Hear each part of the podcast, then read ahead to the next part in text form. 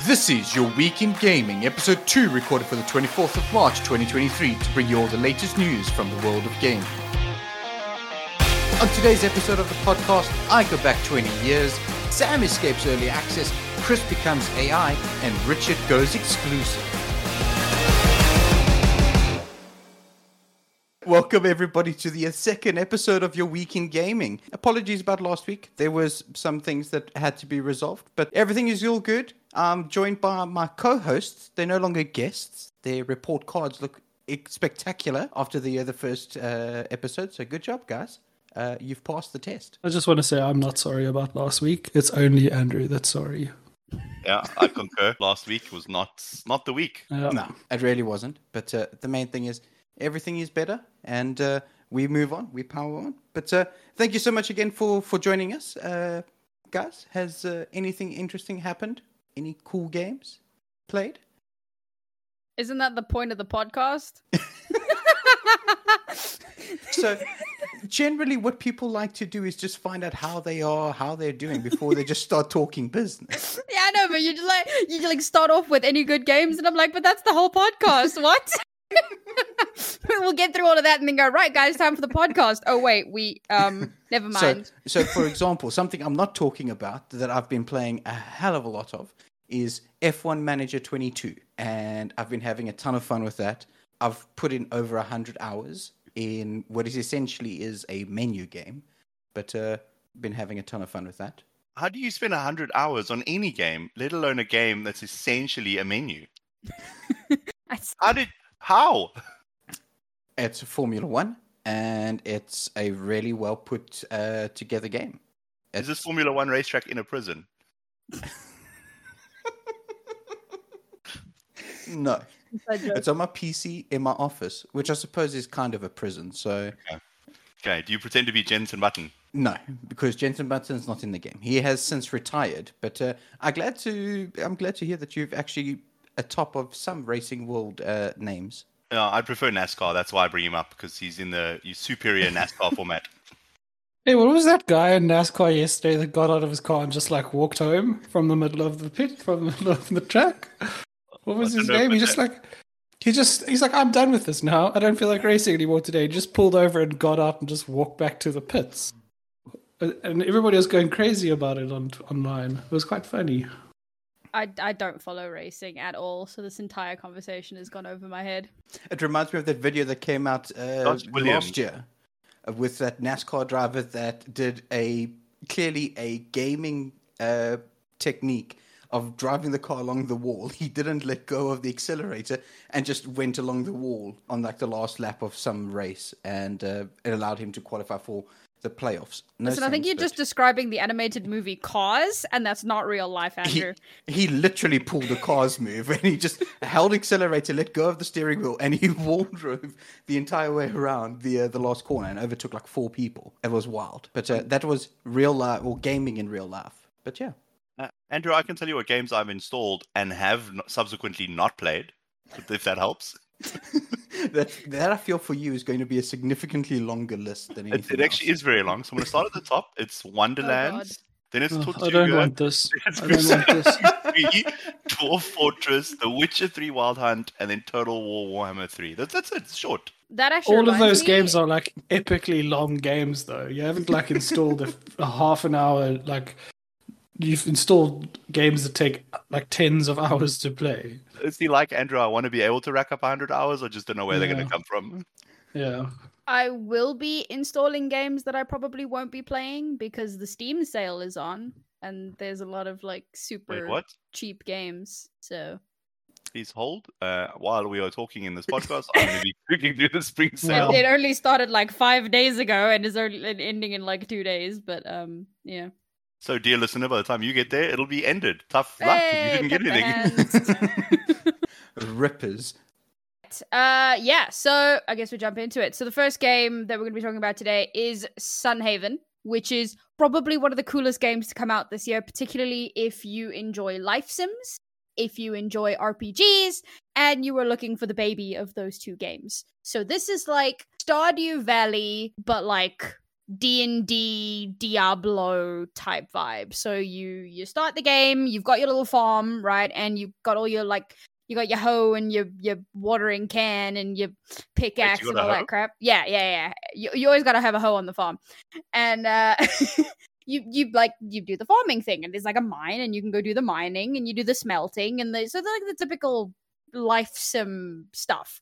And then you have a quest line, and your quest line takes you to like this dragon that is the protector of this the town of Sunhaven, and he's like, ah, I must send you on an epic quest, and then as you level up, you get like magic spells. You get like fireball, and you get like chain lightning, and a variety of other spells. And you go off into the wild blue yonder, and you discover other towns. There's like a town of elves. Uh, I don't want to say too much more because it'll get into spoiler territory, but there's like different towns that you can go to and different characters that you can meet, and there's romanceable characters, and like you can choose when you do your character design there's different races that you can play so you can be like a like a naga you can be an angel you can be uh I mean, you could be a human if you want to be really basic, but you know, so you, there- there's like options. You could be a demon. There's like all sorts of things that you can be. Um, yeah, it's really cool. It's been in early access for about two years. I actually got the game when it first came out in early access, when like the money system was broken and you could rake in hundreds and thousands of gold, and it was great, and you could buy everything. It was fantastic. And eventually they've patched that out and expanded on the quest lines and new characters and whatever, whatever, whatever, and it's fully fleshed out and now it's it's available it's completely released it's patch 1.0 it's got seasons and events and all the lovely things a life sim should have plus all the rpg elements and it has eight player co-op so you can share farms which is pretty dope I, I'm I'm reading through this the description for the game now. It sounds amazing. It is. But- Ob- Obnoxtine says that the game's sort of cheating because there's no stamina. Is that true?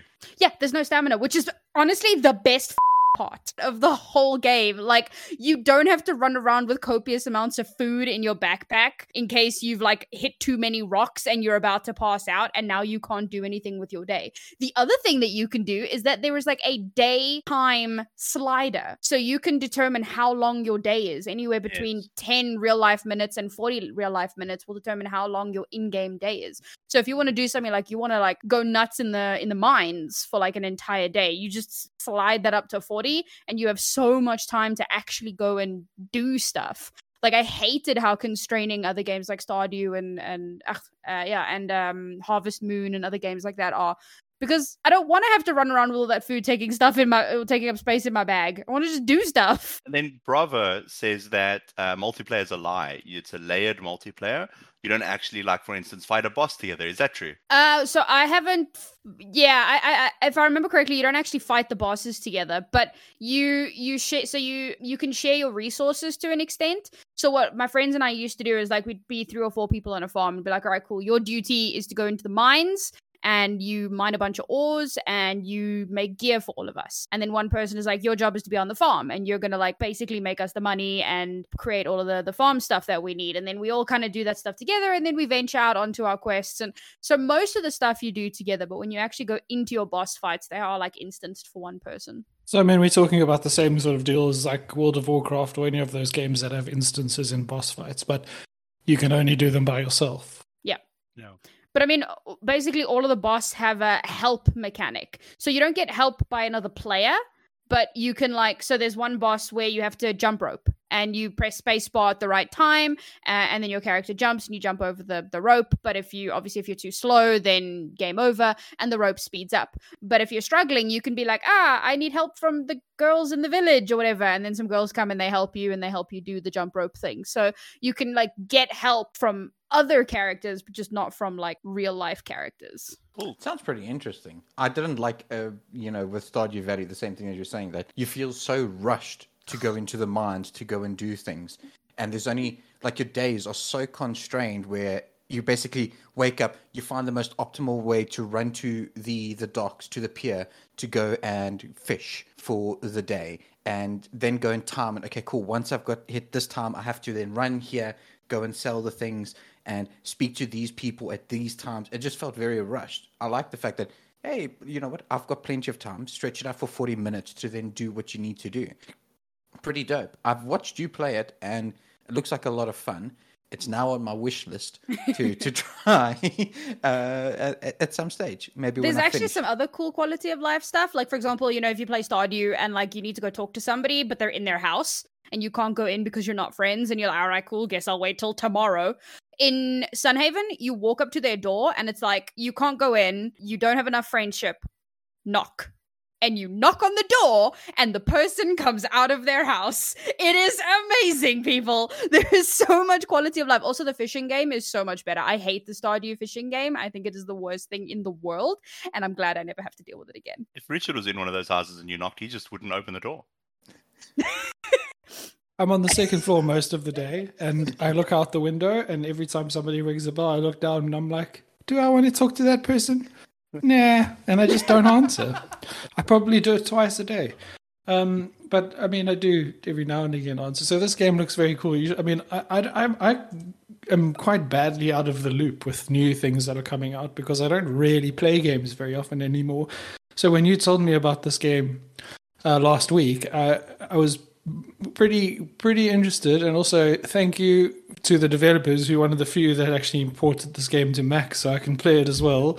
Um uh, because you know the, the mac gaming life is not really one of much substance so um but yeah i've actually bought it so i'm probably going to play it as soon as i get some free time which was unfortunately not this last weekend so probably this weekend i'll sit down and give it a try. So samantha the influencer caused me caused at least two sales of this game last week no News from Microsoft now, and we can finally expect to see a game that is arguably set to be one of the biggest of the year, especially when it comes to sales. That's Minecraft Legends hitting our screens on 18th of April, and of course, it'll be included in Game Pass. Don't worry if you're a Steam user, PlayStation, or Switch owner, because it'll be releasing on both of those platforms too on launch day. Really nice to see, you know, first-party Microsoft titles coming on, coming to other platforms on launch day. I like this.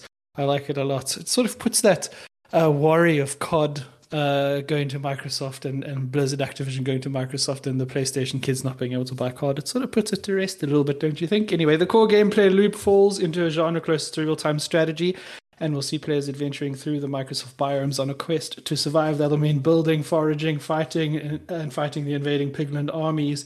And the best part is you'll get to do it with friends in baked in co op mode and even multiplayer competitive modes.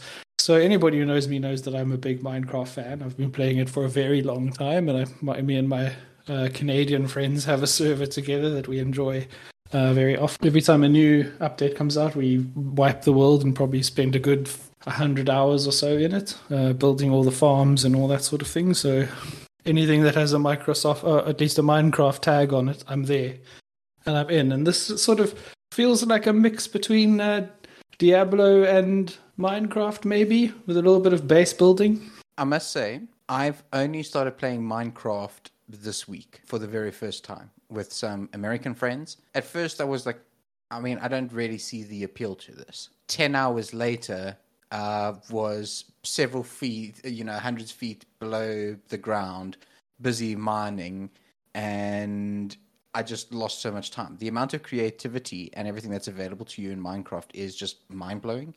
And seeing what my friends have, they've got leather farms, they've got uh, like these lava machines that they fill buckets with that they can use for like just uh, constant burning resources in their furnaces and things. The, way that people can just go absolutely wild with this is is phenomenal. So I'm getting onto the Minecraft uh, bandwagon and I was watching a little bit about this Minecraft Legends, and it's uh, it looks pretty good. I might just give it a try. Missed opportunity there to say you were going to get on the Minecraft minecart, but um, I'll forgive you for that. I'm so sorry. I'm so sorry. I realized. Uh, yeah, it looks uh, those always those games always look interesting to me, but um, I'm just honestly always put off by the by the pixelation, the the art style. Just not my jam. I could never get into it, but um, it did spawn a whole category of survival games that are similar in many respects, like your Valheims and stuff. Which you know, um, those I do play. I just yeah can't get over the pixelation. Don't know why. Yeah, you're one of the few that are are sort of put off by the retro pixel gaming style that seems to be making quite a big impact. Yeah, yeah. So so this is less pixely. Sure, it's still it's still blocky, but like you know the the it's it's much smoother than it, than you would imagine a Minecraft game would look, and the art style is quite uh, cartoony more than I'd say blocky. Although you can clearly see it's Minecraft. um, its its graphics are not as not as retro as as the game itself. I do like what you mentioned, Richard. Um, the the whole thing about it's releasing on multiple different platforms on launch day, and it's not ha, it's only Microsoft platforms, so PC and Xbox, you know, stuff everybody else. It Yeah.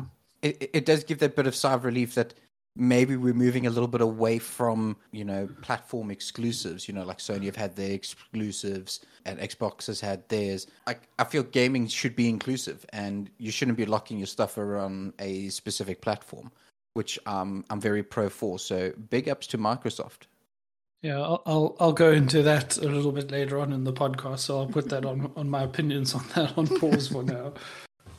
I have genuinely never been a big fan of Minecraft, but this so this goes back to like original original Minecraft when literally all you were doing was like kill things, dig, build a house, and and that was it.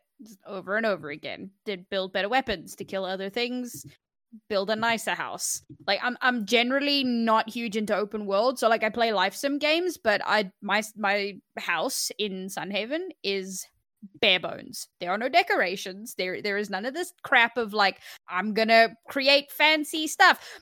D- Disney Dreamlight Valley.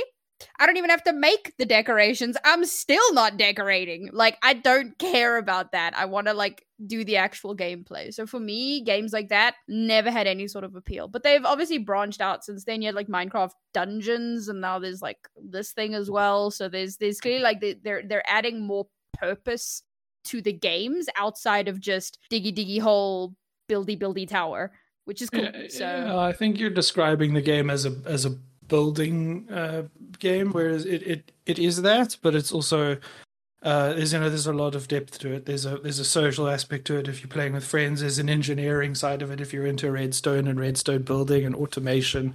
It's a lot deeper than just building diggy diggy buildy buildy, but obviously that is a big part of it. And and early on in your sort of quest into Minecraft survival, that is uh, that's the whole game. So you know it, it's deeper than you're describing, but I do understand why people don't get behind it. I mean, also it's to me, it's just it's not even the game itself; it's the fact that it can transcend ages, it can transcend genres, it can transcend, you know, cultures and countries, and it's it's something that's accessible to almost everybody, and that in a game is quite special, and it doesn't happen very often. I mean, Exhibit A. I'm more of a you know a, you know MMO kind of player, and now I've just started delving into Minecraft and started building a house and everything. And the fact that like the whole engineering, the redstone stuff is pretty cool. So uh, definitely looking forward to it. And uh, Minecraft Legends. So I'm going to jump us back about 20 or so years ago. But uh, Game Rangers reported that Blizzard may be adding hardcore realms to retail or classic WoW in the near future. For Diablo players, this mode would sound familiar to you, but for those that are completely oblivious to the franchise, including myself, this is a mode where a character is permanently deleted when they die. There's no passing of gold to your next character or to somebody else, or maybe that bind and equip item, equip item that you have been farming and saved in your inventory to maybe just send to another character. Nope, it is gone. All of this was discovered in the public test uh, realm for Dragonflight patch 10.1 by fan and Twitter user Miorar. Now, it isn't confirmed if this is for Classic, Retail, or Wrath of the Lich King, but it is an exciting prospect as we live in a time where players continue to challenge themselves and push for more iconic moments in a game that's realistically been at the pinnacle of MMOs since its inception about 20 or so years ago.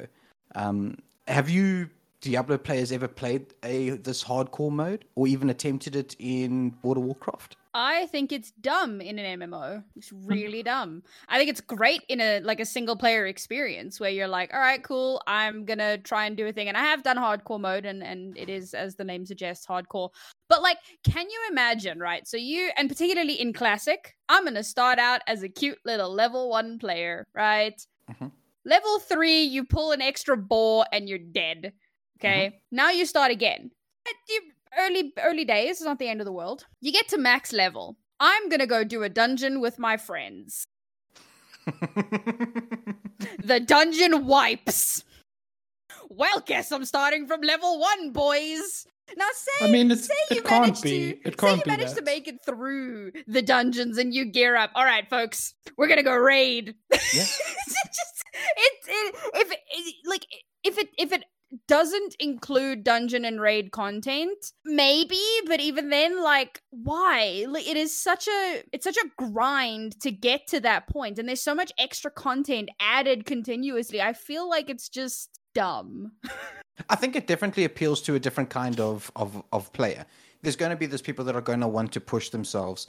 Now, the hardcore mode I had attempted on a a different server, shall we say, uh, you know, classic, just to see what this experience is like. Now, I got to level 14 in old school classic, you know, vanilla WoW before I died and my character got deleted, which was, you know, disappointing. But I was up for the challenge and I played again and got to about level seven or eight before I made the jump to retail, uh, well, at least Wrath of the Lich King Classic. I definitely think it's got its appeal. It's not going to be for everybody, but I think feel like, especially with nostalgia really being, you know, at the forefront of a lot of people that are still playing Classic, they're going to find their way to to challenge themselves. I mean, we've seen in Wrath of the Lich King players uh, and teams doing Naxxramas speed runs.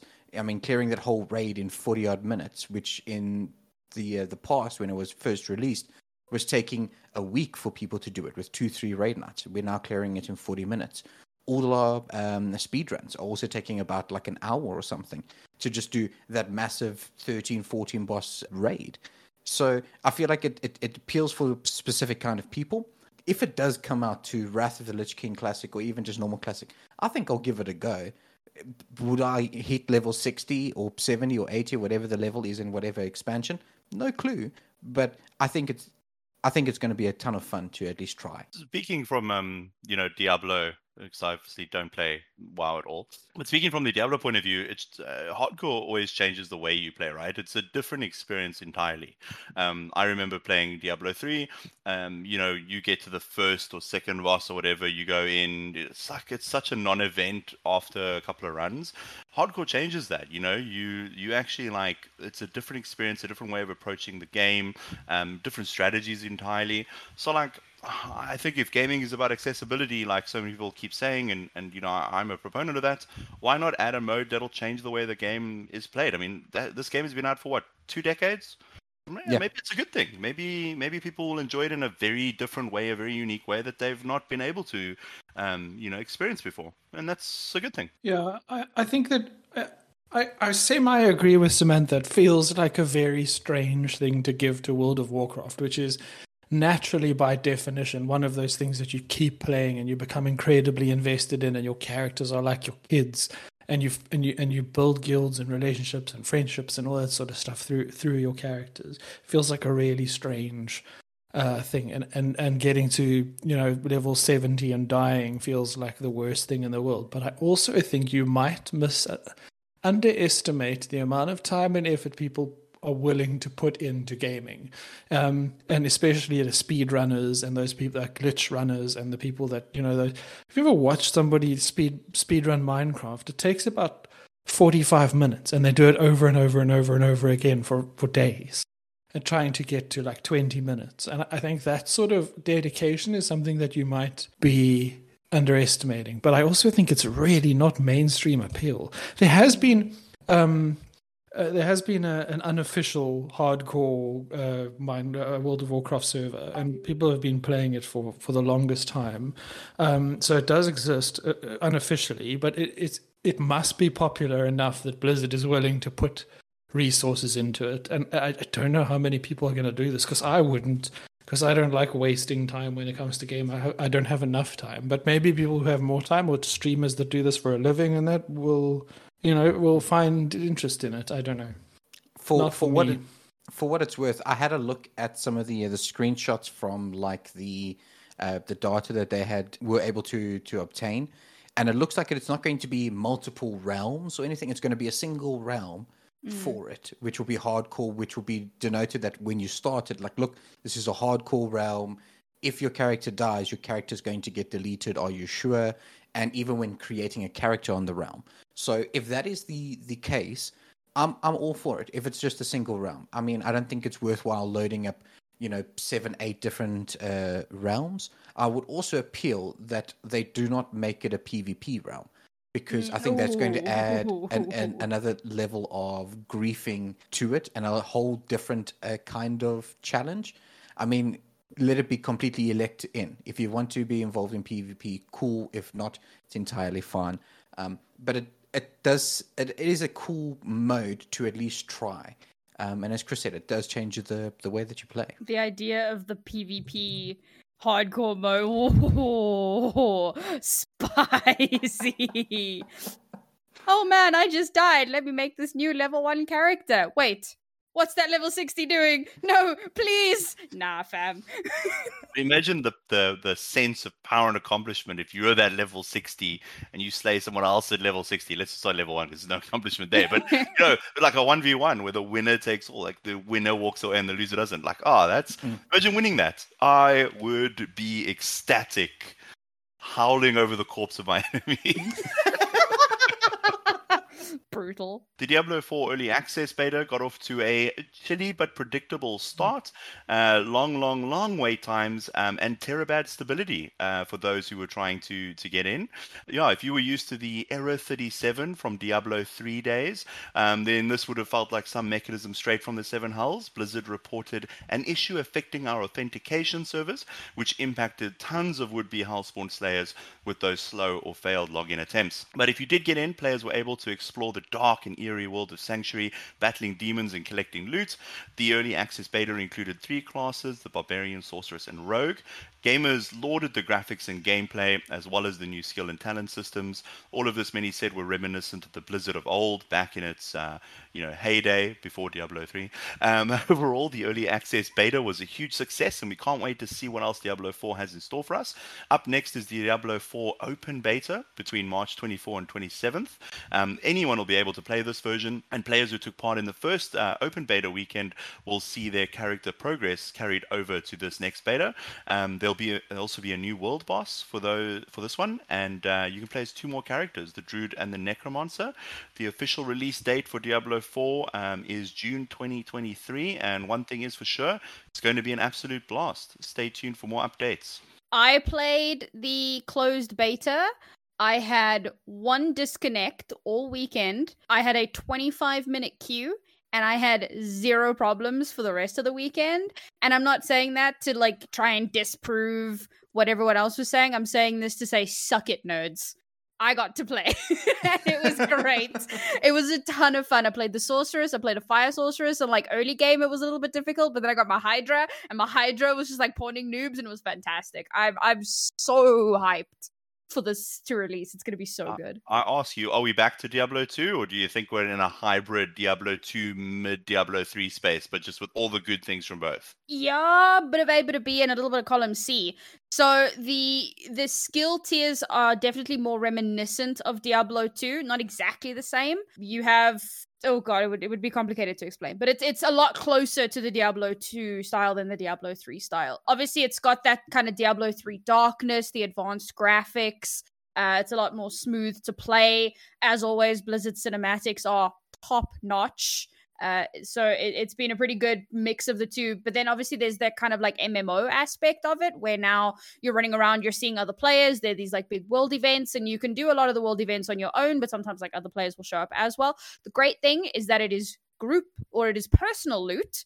And it is not like a free for all because that was one thing that everyone hated me about in Diablo 2 because they'd be killing things and I'd be running around yoinking all the loot.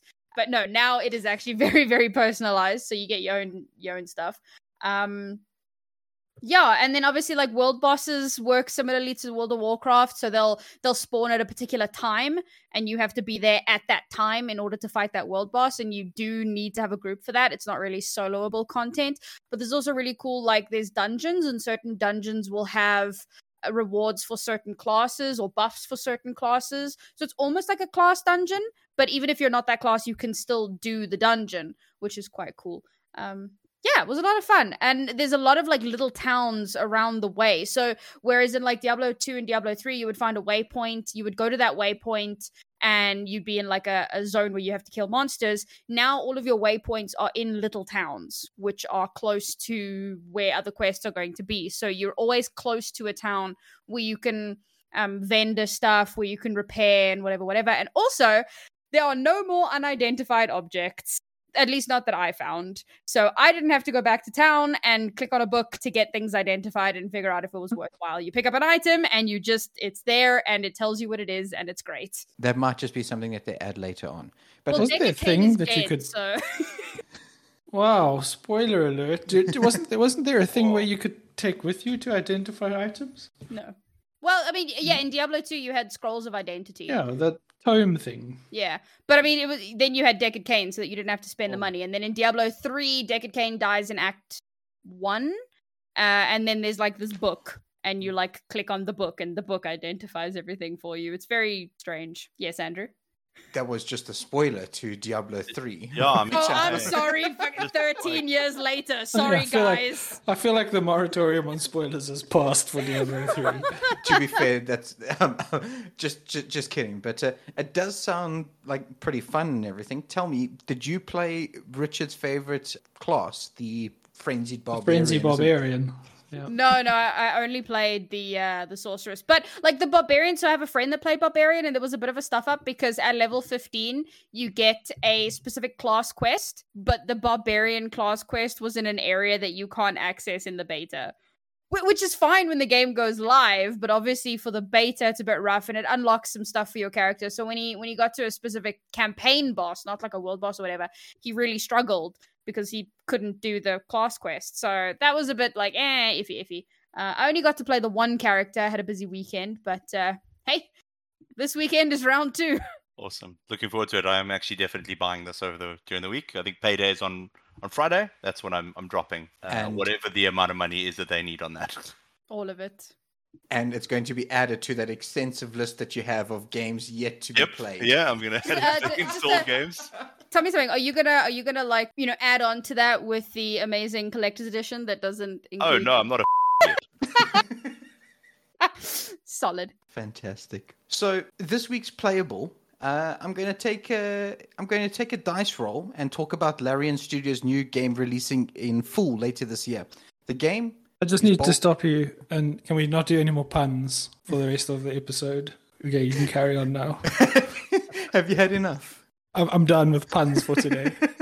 I I thought they were so good. I mean, I'm enjoying them. I'm on the other side. His dad pun meter has been met so far. so anyway, going back, the game that we're talking about is Baldur's Gate 3. Whilst it is a game in the franchise, it does take place 100 years after the events of Baldur's Gate 2. So if you're concerned about, oh, having to play, uh, I wouldn't be too concerned about a game that came out 23 years ago. The game begins where a player uh, made protagonist is in seek of a powerful cleric in order to cure themselves from being infected by a mind flayer. The mind flayer, also known as illithids, are seeking to restore their empire from the depths of the Underdark. Um, so it's based on the uh, the SRD or the System Resource Document for Dungeons and Dragons Fifth Edition. Um, it's a modern tabletop RPG using the D20 system, and is a similar system Larian used for their previous award-winning title Divinity: Original Sin 2. Um, the game is set to be released on consoles and PC, and with cross-platform capabilities, you'll also be able to play with friends should you wish to. You can create a Dragonborn sorcerer, maybe a Githyanki paladin, or even a dwarf rogue. You can slay creatures, persuade vendors, and let your decisions pave your relationships in the world around you in this immersive and large world of Baldur's Gate. The game is set to release on the 31st of August 2023 at a price point of $59.99 or for our South African audience 800 rand. So, have you played BG3 or Divinity anything like that? Maybe the historical ones, uh, considering it comes from Larian Studios and the the, the absolute success that Divinity Original Sin 2 was.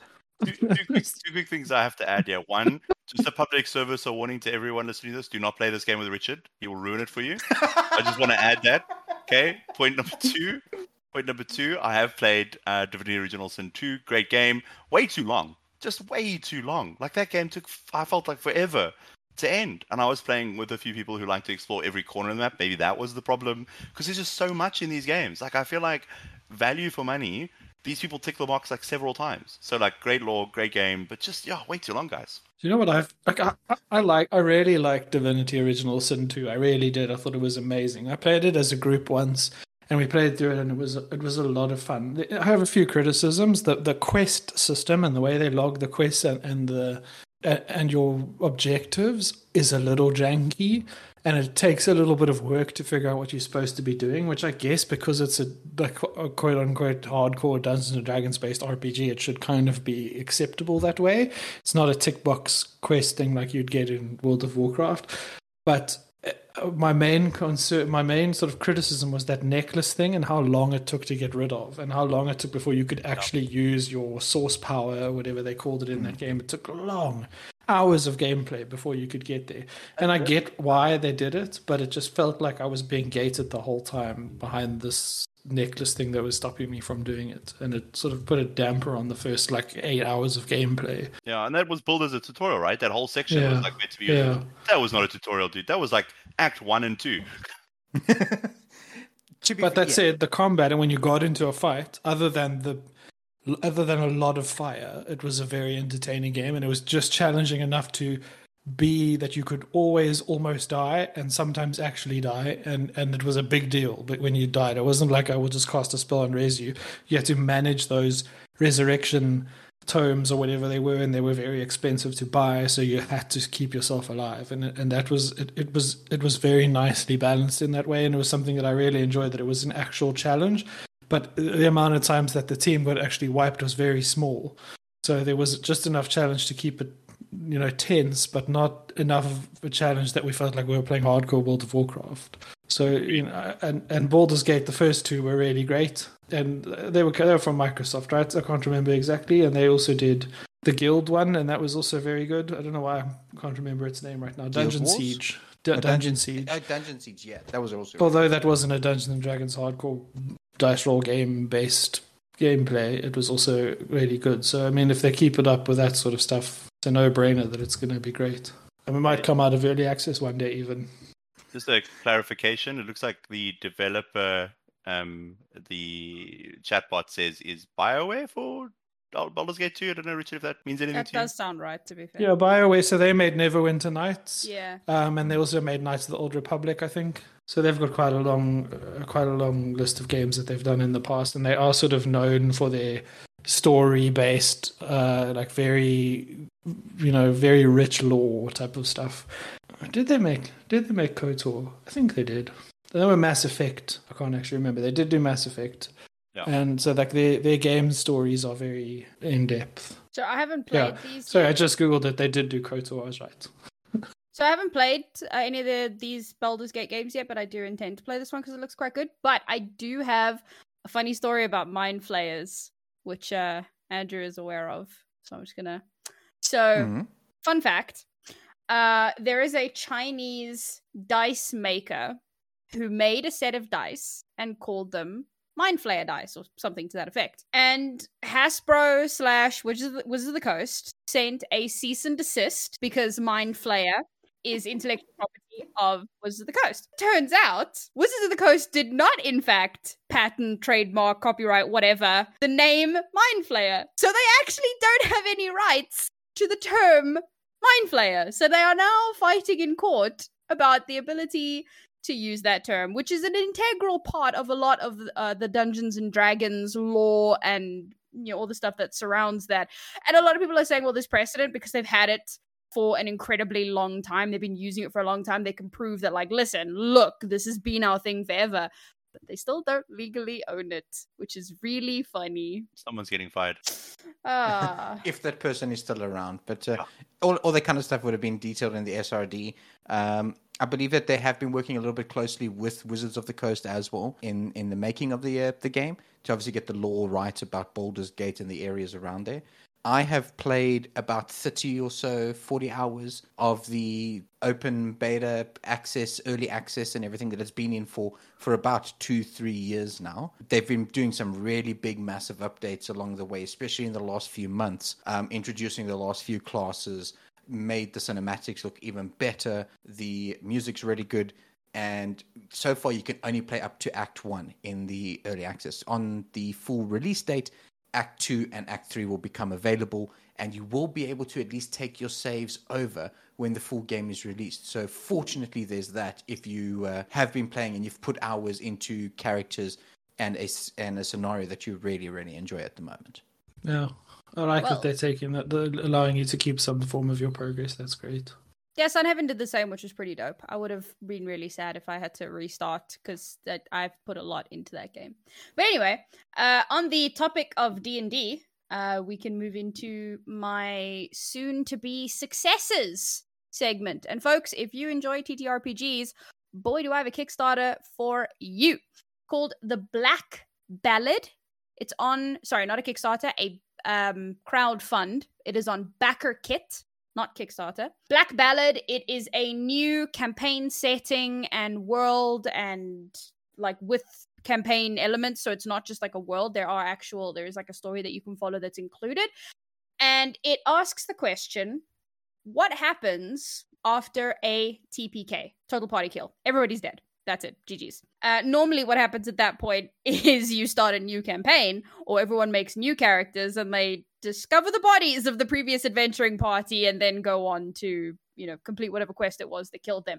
In this instance, however, it posits the existence of an afterworld and it's built up around the idea of like clerics and all of their incredible magics to like revive people their powers over life and death and stuff. And so the black ballad has its own like city in this afterworld afterlife thing. And it's kind of like there's a few ways that you can play this. So you can do this as like if you're a dm one of your players has died and they're waiting for the party to resurrect them assuming the party's going to resurrect them. You could kind of slip this in as like a solo kind of one shot thing for that player like oh you've died. Um or you could actually do it as like a tpk thing. So maybe you started off as like you're level ones and oh look an ancient red dragon. Now you've all died. Fret not uh, we now begin in the black ballad. Or uh, a lot of what this does it's actually aimed at kind of level 20 so you've finished the campaign you've done everything you've set off for your life in retirement and along the way ancient red dragon whatever the case is and now your entire party's dead. And so you go to this afterlife and there's like a whole bunch of other quest stuff that you can go through. It comes with really cool music um, that they've added in as well. If you if you back the project it's got like 30 acts. It's also got multiple side quests uh, it's the kind of thing where decisions matter. So um, it's kind of like a choose your own adventure type style. So the decisions you make have severe impact on how the story is going to end. And it sounds really cool. And obviously it then adds some classes and um, extra stuff for the the classes that already exist and whatever. It's compatible with 5e but it is not strictly 5e so you can use it with just about any d20 based system which is great which is why i said kickstart or why i said ttrpg and not dungeons and dragons specifically yeah overall it looks really freaking cool so yeah black ballad on backer kit So I went and actually had a look at this as a forever DM, just about, and it is a. It looks really, really cool. It's a great little concept, and the fact that you can even you can use this as its own you know campaign on its own. You don't even need to start with a fa- a, a, a, a party, then they die, then start running this. You could actually even start it like you know straight from this, where there are characters already that have passed away and group up in the uh, in this in this world of you know the afterlife. It's it's really cool because I've also found that like the the standard stuff that has been released by Wizard, there's not much about the the afterlife or whatever the case may be. There's a bit about the other realms and stuff, but uh, this is really really cool and it isn't like badly priced at all. Like to get the the stuff that you would want to to run it. I mean, if you really want the big loot boxes and things, you're talking a couple of hundred odd dollars. But 40 dollars to get, um, you know, the PDFs and stuff, really, really cool. And it looks like it's loaded with a lot of stuff. I, I definitely like. Uh, I want to back this. There's about two weeks left to back, so I'm likely going to back this because uh, I think it's really cool to like support the creators. What I've also found really cool is that they've added in their stretch goals. Uh, if they get to certain amounts, they will give their workers a raise. Which is so cool. You never see that in like stretch goals. There, there's always stuff like, oh, what are you as the um buyer going to get? And I suppose for a buyer, that's less of a draw card. Like, oh, cool, the people making it are going to get paid more. But from like a humanistic perspective, I think it's really sweet that they're like, all right, cool, thank you guys for backing so much. We can now pay our people more. They can have more than bread and water for dinner. I feel Sure, like they should only do bread and water until they release the game. Could be. we Imagine how quickly games would be released then. Yeah, then we can judge their success and whether they deserve a raise. Only potatoes during crunch. Yeah. I kind of like it. I like that they're giving the employees something, but I also feel like that sort of success shouldn't be based on the Kickstarter. It should be based on the overall sales. Agreed. You know, so like if you can get as many people as you can to back us before something is created, then we'll give you a bonus. And I'm sure that that's in their contracts that they get performance bonuses based on the game's success and all that. But I don't know. If this that that like oh we'll give you a bonus if your Kickstarter does well. It feels like something I'd find on r slash anti work on Reddit. To be fair, I've had a look at their stretch goals, and every single one has just been crushed and everything. They're currently, as of right now, about $115,000 of their $65,000 original goal. So they've put in a lot of work. Um, it looks really, really good. And uh, yeah, I want to get my hands on it. It'll probably re- release before that game where you can just look at your starship, right, in the hangar as well. oh, Star Citizen. Yeah. Just don't say its name. It might is, for it like, is it like Voldemort? yes. the game Yeah. that must not be named. Yeah, if you, if, you, if you say the name, it, they ask you for more money. It's like Oh, another they do I another. Kickstarter for the next expansion that they haven't released the base game yet. Lord. Ridiculous. Uh, we've got some exciting tech news for you. ChatGPT 4 has obviously just launched, which you've probably already heard a little bit about, unless you, like Andrew, live under several rocks at the local rock pond. ChatGPT 4 is loaded with new features. For starters, it's built on the ChatGPT 3.5 architecture, which means it's faster and more powerful than ever before. It's also equipped with state of the art natural language processing technology, which means it can understand and respond to your comments, uh, commands much more accurately. One of the most exciting features of ChatGPT 4 is its personalized recommendation system. So, based on your search history, queries, and preferences, it can recommend relevant and informative articles, videos, and podcasts. Um, this feature allows you to discover new content that you may not have found otherwise. Uh, to try it, we actually asked it to recommend five games for Richard, who we described as a miserly old man who manages a team of 20 plus people and doesn't want to be on this podcast with us.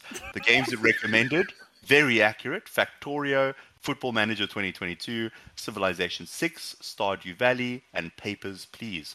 Uh, the ChatGPT 4 cited these as relevant because Richard enjoys the challenge of making tough decisions and managing complex systems, as well as deciding the fate of his human underlings.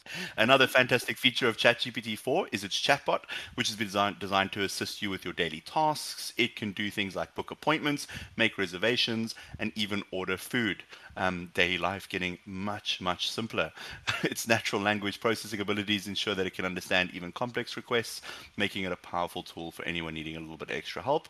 Um, last but not least, it comes with a built in translation feature, meaning that you can even order food in other languages. Uh, in summary, it's a bit of a game changer in the tech industry. I'm sure you've heard a lot about it, and uh, uh, can't wait for it to be used even more frequently. What do you guys think? So, first things first, I want to find out, Richard, how many of those games were accurate to games that you've either played and enjoyed or currently play? I'd give it like three and a half, a soft half. Um, Factorio is amazing. Uh, Stardew Valley is amazing, and Papers, Please was very good. Football Manager 2022, I don't.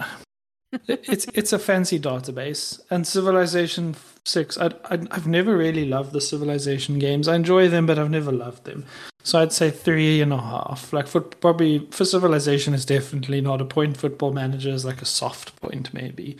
Um, but uh, I mean, three out of five isn't bad. But also, those are pretty safe options. Factorio and Stardew Valley are very safe options for somebody who manages people for a living.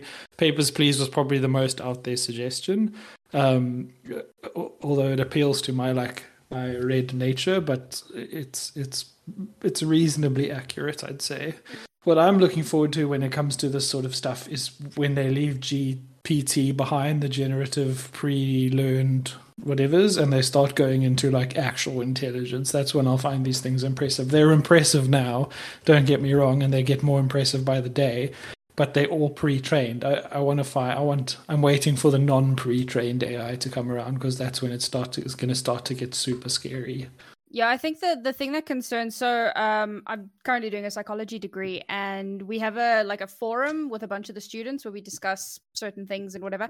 And one of the topics that we were discussing uh, over the last month has been essentialism and social constructivism around gender, so masculinity and femininity and stuff like that, which of course turned into discussions around feminism. And there were a bunch of articles that showed that ChatGPT and other AIs were pretty biased because obviously it learns its language and it's basically everything from, you know, the way other people have spoken, what you find on the internet, etc., etc. So because it's it's learning from bias, it espouses bias.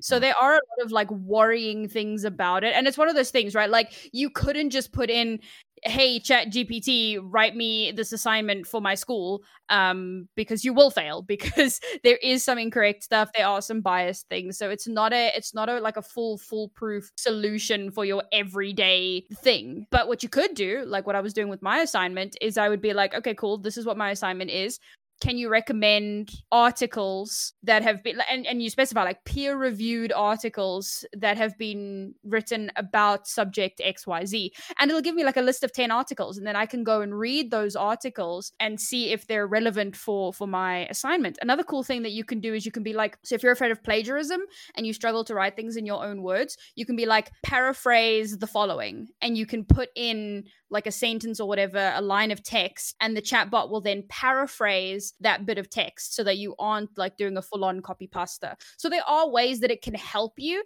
but it's definitely not like a full on solution for everything. Yeah, it's Mm. also really good at summarizing um, copy, especially legal copy. So people who don't want to read twenty pages of TNCs or contracts, Yeah. um, it started. It's done really, really well. Like just giving you uh, like one page summary of twenty pages, which is absolutely huge. You can then also ask it, you know, please outline whatever is like not normal. So what is usual for a TNC? Okay, show me what this TNCs includes that isn't standard. And so it does a great job of pulling out things that are, um, you know, not close to to whatever it considers standardized, um, because it has such a bulk of, you know, research that it that it can, um, you know, c- content that it's actually used in, in when it was being trained. Um, so absolutely, you know, great for for that as well. Cuts time down. I'm sure Sam, when you're researching and trying to find ten articles on a particular niche. Uh, you know topic on on google scholar that would normally have taken you hours and you know a lot of time. You'd have a lot of really bad articles too. This now helps you and gives you a direction within 35 seconds you know and, and it's really great. Yeah, the the resource capabilities that it has, you know, if you're trying to find something, for example, with with you know studies, I'm busy doing accounting, and the last module that we just did was corporate governance risk management. So it was all about the King three, ISO three, triple zero one, etc. And the the King four report is a massive document to go through. However, using ChatGPT, you're able to get summarized parts of the the sections and it, it, it was a great tool in order to you know do some research on things um, even finding articles you know of other companies that have either had ethics fail or ethics successes and everything especially if you're struggling to to find what's you know the, the correct search terms to put into your, your your search engine. It's it's a phenomenal tool. And as richard says i think once it starts working on more live information and ai really takes off currently you're just kind of left with a what you put in is what you're getting out kind of thing which which does you know it means it's not a perfect system but it's definitely a powerful tool. And i think as ai becomes more and more powerful as we go along i think we're going to start seeing more and more great things that it can do for us Yeah, Yes. I agree. I think I mean uh, this is a gaming podcast. I don't want to get too far into it, but there's there's a book called uh, Freakonomics by Steven Levitt and Stephen Day J. Dubner. It like does that whole thing where you were talking about with like with comparing random things like they'll compare you know names of people and how that might affect your your income and and future prospects and stuff and and chat gpt's bias reminds me a lot of that where there's like there'll, there'll just be you know minor biases based on the smallest things in its training that can cause it to have completely unintended effects but anyway, let's let's leave the Chat GPT thing there. It's getting a bit philosophical. Um, in this in this week's news, nobody cares about. Game Rant has compiled some statistics from about From Software's Elden Ring, and more specifically, how many times and how players have died in the famously punishing open world RPG. Just two percent of deaths have come from other players. 14% of deaths as a result of fall damage and 15% from status effects. But naturally, the biggest cause of player deaths are NPCs and enemies, responsible for 69% nice of players nice. meeting their maker.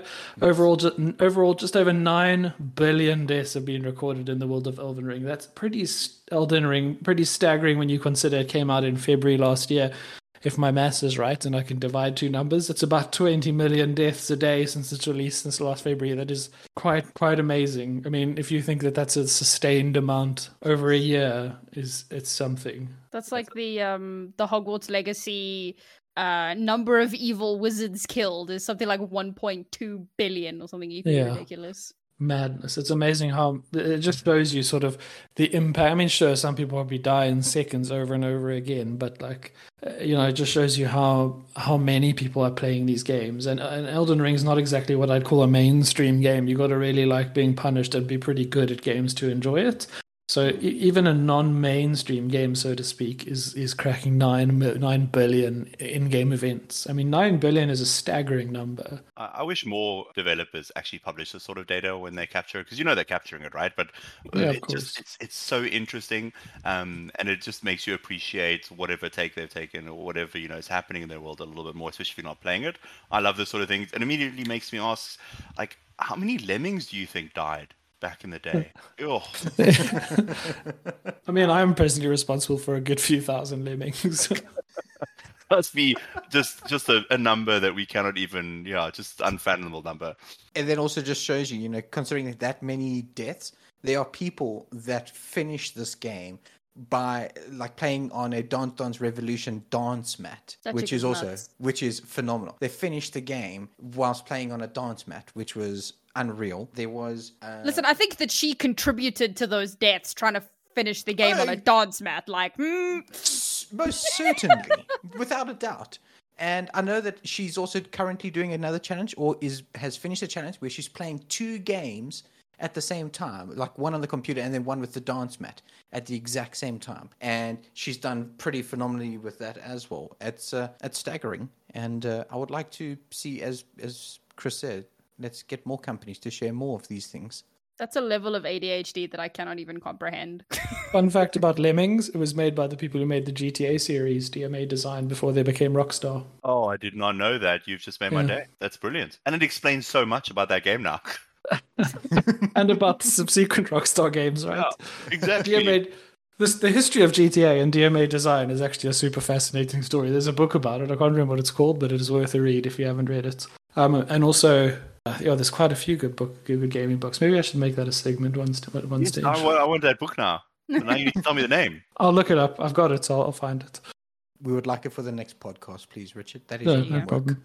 homework. Everybody's got to read it. I've read it, so I've done my homework. You've done your homework already. Some of us haven't even started it. Now, I know the rant of the week is kind of something that we all look forward to a little bit. It's my turn to pick up the uh, the gavel, I guess, uh, this week. And now you may not have heard about an upcoming movie called Dungeons and Dragons: Honor Among Thieves, which is a film based on the tabletop RPG in the world of Forgotten Realms. Um, the film releases generally on the 31st of March, which is in about a week's time, and I'm excited to see it because I've been playing D&D for I don't know about the last 20 years or so. Um, so I'm interested to see it being taken into a movie, especially Forgotten Realms. But in true zeitgeist trends, Paramount Studios released a press release this week to say that you can watch it two whole weeks early. In other words, a couple of days ago, if you were a Amazon Prime subscriber. This is the sort of gatekeeping and gaming and gaming related things like Dungeons and Dragons Honor Among Thieves that just really makes me upset. You know these it's a brand crossover. I don't know how it comes about that paramount gets into bed with amazon prime and releases a movie and allows people amazon must be paying something for this. I don't know. And it happens all the time. And it's not just about this. I mentioned earlier the that uh, microsoft want to buy activision blizzard and and everybody panicking that it's going to mean that call of duty is going to have time gating and, and exclusivity gating on microsoft platforms like windows and xbox and and and all you know in in Steam and Epic Games pay developers to have stuff on their on their platforms and stores for a certain amount of time before it gets put onto the others. It, you know, this sort of gating just makes me so upset. It, uh, you know, this everything should be accessible to everybody, no matter where they want to play it and or watch it or consume it. And uh, you know, and in the beginning, even with Netflix, in the beginning, Netflix had stuff from all different studios, and and they were the sort of aggregator of all the content. And all the other companies decided they want to get on that bandwagon, and slowly pulled their stuff off of Netflix and put it onto their own streaming platforms. So now instead of just paying Netflix, we have to pay for Disney Plus and Amazon Prime and Paramount Plus and all uh, and Netflix and all the other things. It's it's gating that is anti-consumerist, and it makes me so mad. So anyway for me, I think like so if a Disney movie is coming out and then Disney says if you have a Disney Plus subscription, you can catch this movie a week in advance. I don't I'm not as upset about that. And if it's global, okay? Globally if you have a Disney Plus subscription, you can get the thing in a week in advance. I don't hate that. It's very very Disney. It's all under the Disney umbrella. They want to reward the people who are consistently supporting them month after month after month. I don't hate that. But this, where it's like Amazon Prime, only in the US, so not globally. And what does Amazon even have to do with the with the making of this movie? Like it, it, it feels like very, very gimmicky nonsense, and that to me is is upsetting. To me, it's kind of like like with Diablo, right? If you pre-ordered, you got access to the the closed beta. Don't hate it. Some people do. Whatever. I paid. I'm happy to be rewarded for paying for something, and everyone was able to have it. But when you when you then lower it down to like a certain geographic area or you you separate how relevant the platform is from the people who are creating the thing that then it starts to get really stupid. I am on the other side of the fence. I don't care. It sounds awesome. Don't care. I don't you know, you know i don't i'm fine with that. I'm i'm fine with the fact that you don't care. And but you know the problem for me is that it it it ends up being the consumer that suffers because instead of just having an Xbox, you have to have an Xbox and a PlayStation and a and a Switch, or and a gaming PC, or you have to have subscriptions to all the different you know streaming platforms. And you know, there's things like um, the the cloud gaming stuff now is sort of making it a bit more accessible, where you can play your games via cloud gaming. So there are some some ways that you can get around it, but uh, ultimately it just feels like all these sort of money grabbing companies that are trying their best to to take you know control of their content and and and the income streams back are actually just ending up you know making it more difficult for the consumer. And music has got it right. If you subscribe to Spotify, if you subscribe to Apple Music, if you subscribe to Deezer or whatever Apple Prime Music or whatever YouTube Music, you can listen to almost every song in existence on every one of those platforms. So why is it not the case in gaming and movies and series and those sort of things? Why has music managed to do something that the others haven't? Yeah. because money. because money. but why doesn't it affect music like it affects? Uh, yeah, it, it, it, look, it's a good question. I understand your point on, on it affecting consumers. And while personally I don't care, it's something that we grapple with. I mean, I don't know if any of you um, probably know, and, and I'm not one who's done this, but uh, recently the Backstreet Boys tickets went on sale.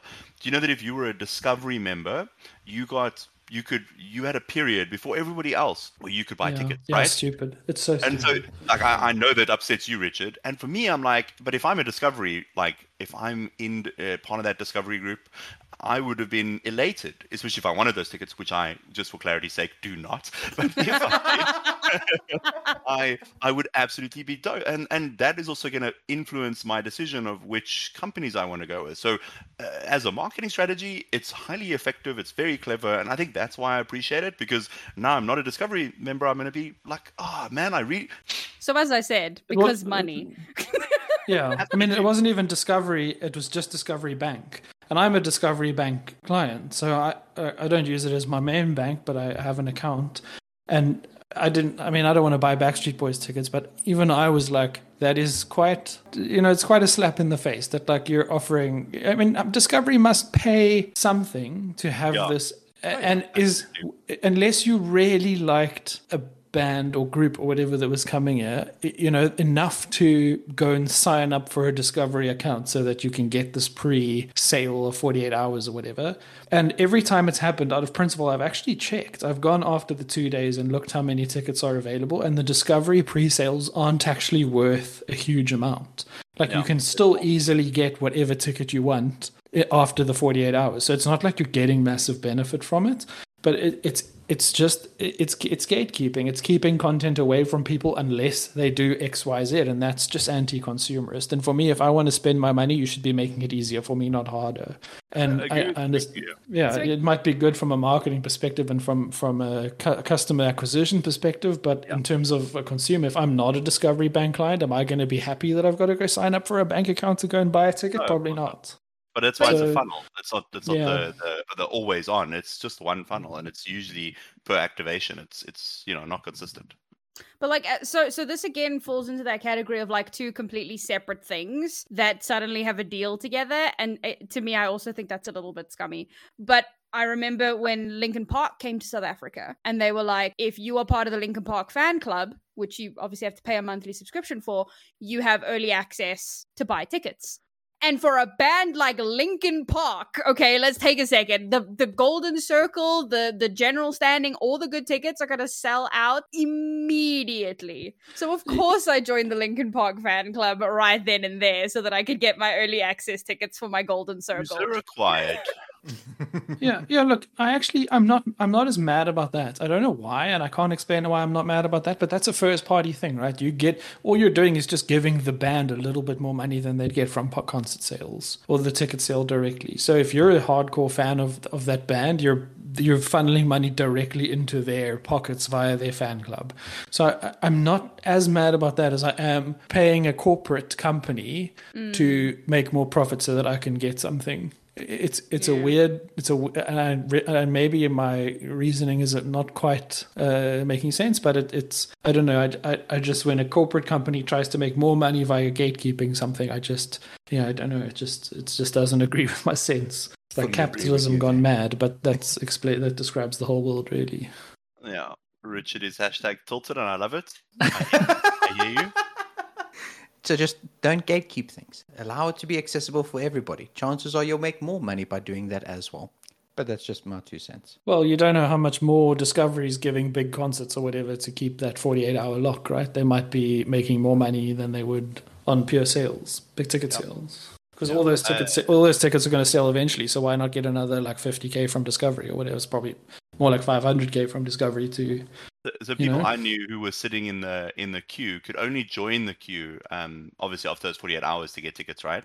But I mean, some people were like number three and a half thousand sitting in a queue. People started stressing about availability of tickets.